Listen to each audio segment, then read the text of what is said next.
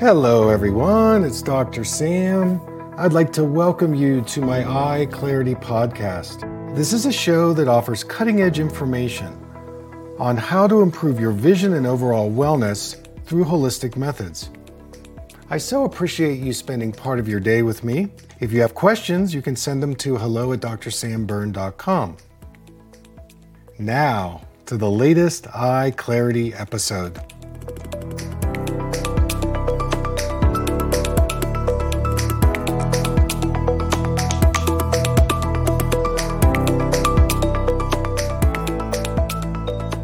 Hey, everybody, it's Dr. Sam, and I want to welcome you to another Eye Clarity podcast. This is a show where I'm going to be talking about neuroplasticity. You know, I recently led a retreat called the Vision Sanctuary Retreat, and I'm giving you about nine minutes of really interesting information on the relationship between neuroplasticity and your vision. So I hope you enjoy the show. Thanks for tuning in. I want to start with a topic called neuroplasticity. And this is an important subject because in the world of neuroscience, there's a lot of research on the plasticity in our body, our brain, and our vision. Another term for this could be brain plasticity or neural plasticity, and it's the ability of the neural networks in the brain and the nervous system to change through growth and reorganization. Another way to say it is that the neuroplasticity, that neuroplasticity is the eye brain's ability to modify, change, and adapt both structure and function throughout life and in response to experience. And if you give the eyes a different kind of food, whether it's nutrient based or energetically based, you can actually create changes. So, neuroplasticity can affect uh, or it, it reflects the health of our nervous system and fluid body. So the more responsiveness we have, the better our health. If we're kind of numbed out or we're not responding, then it reflects some level of stagnating energy.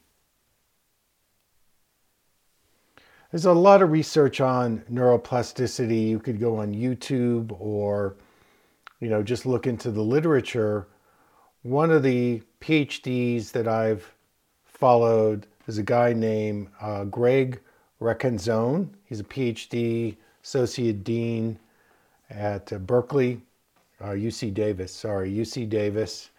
And he and his team in research found that you can actually change the eyes. The adult brain can change, provided you get certain conditions, and those conditions will be what I discuss. So I want to bring in Stephen Porges and the polyvagal theory. This is a very groundbreaking body of research and writings that Dr. Porges has done over the years. And what he's discovered is an explanation on how the nervous system develops and evolves and gives us that neuroplasticity potential. And one of the things that Dr. Porges highlights, there are many aspects to the polyvagal theory, but the fight, flight, freeze response and the reptilian to mammalian evolution that we as humans go through. And one of the keys is developing social engagement which stimulates this development. And one of the keys in social engagement is eye contact. So we start off with a mammalian, I'm sorry, with a reptilian response, fight, flight, freeze.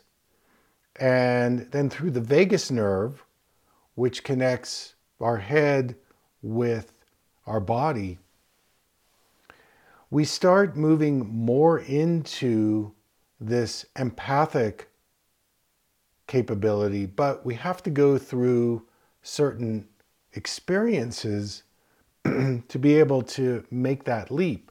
For many people, they either stay stuck in the survival reptilian response, and when they do, it affects their sensory motor system, their nervous system, their biochemistry, their endocrine health.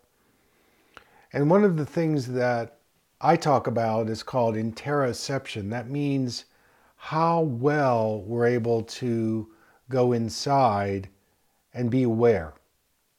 And the better we're able to have interoception, this allows us to begin to soften the defense strategies that are hardwired in us, and then we can move to a higher cognitive and brain sensory motor level, and we move more into this empathic or mammalian response. We actually experienced that this morning when we did the palm hum exercise. You all moved out of some thread of fight, flight, freeze and into more of a mammalian response. And we're going to build on that in a little bit. So here's a picture of me just a few years out of school, no gray hair. And I published an article on trauma. Trauma from either the brain or the eyes. And early in my career, I was starting a practice in the Philadelphia area, and I had difficulty getting patients because the area that I was practicing in was very allopathically medically oriented. and there were a lot of traditional ophthalmologists in that area. And so people were not ready to necessarily hear the message from me, which is you can improve your vision. So I went to one of the local hospitals and I talked to the physiatrist there who ran the outpatient clinic for trauma patients. And I volunteered to help his patients by doing this type of physical therapy that I had learned. And over a period of three months, I helped people get rid of double vision. I helped them improve their balance their memory, their vestibular health, and he saw the value in it because the traditional eye doctors didn't want to address this. So I ended up getting a contract at a few hospitals in the area and started working for a company called Remed. And this led to then working with special needs kids who had cerebral palsy and Down syndrome. And uh, so I did a research study and I found that this type of physical therapy I was doing actually accessed a certain neuroplasticity.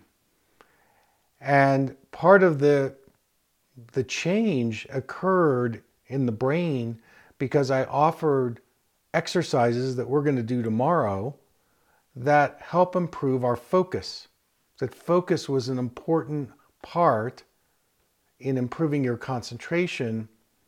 And that was one of the stimulating factors in neuroplasticity. So, I have much more to say about neuroplasticity, and through my blogs, both written and video, I'll be talking about those.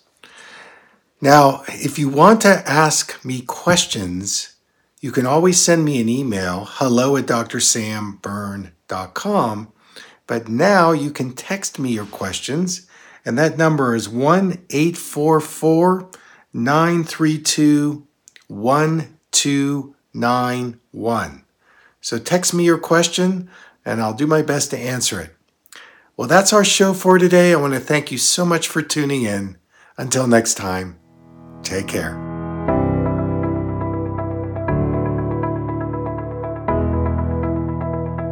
Thank you for listening. I hope you learned something from the Eye Clarity podcast show today. If you enjoyed the episode, make sure to subscribe on iTunes or Spotify and leave a review. See you here next time.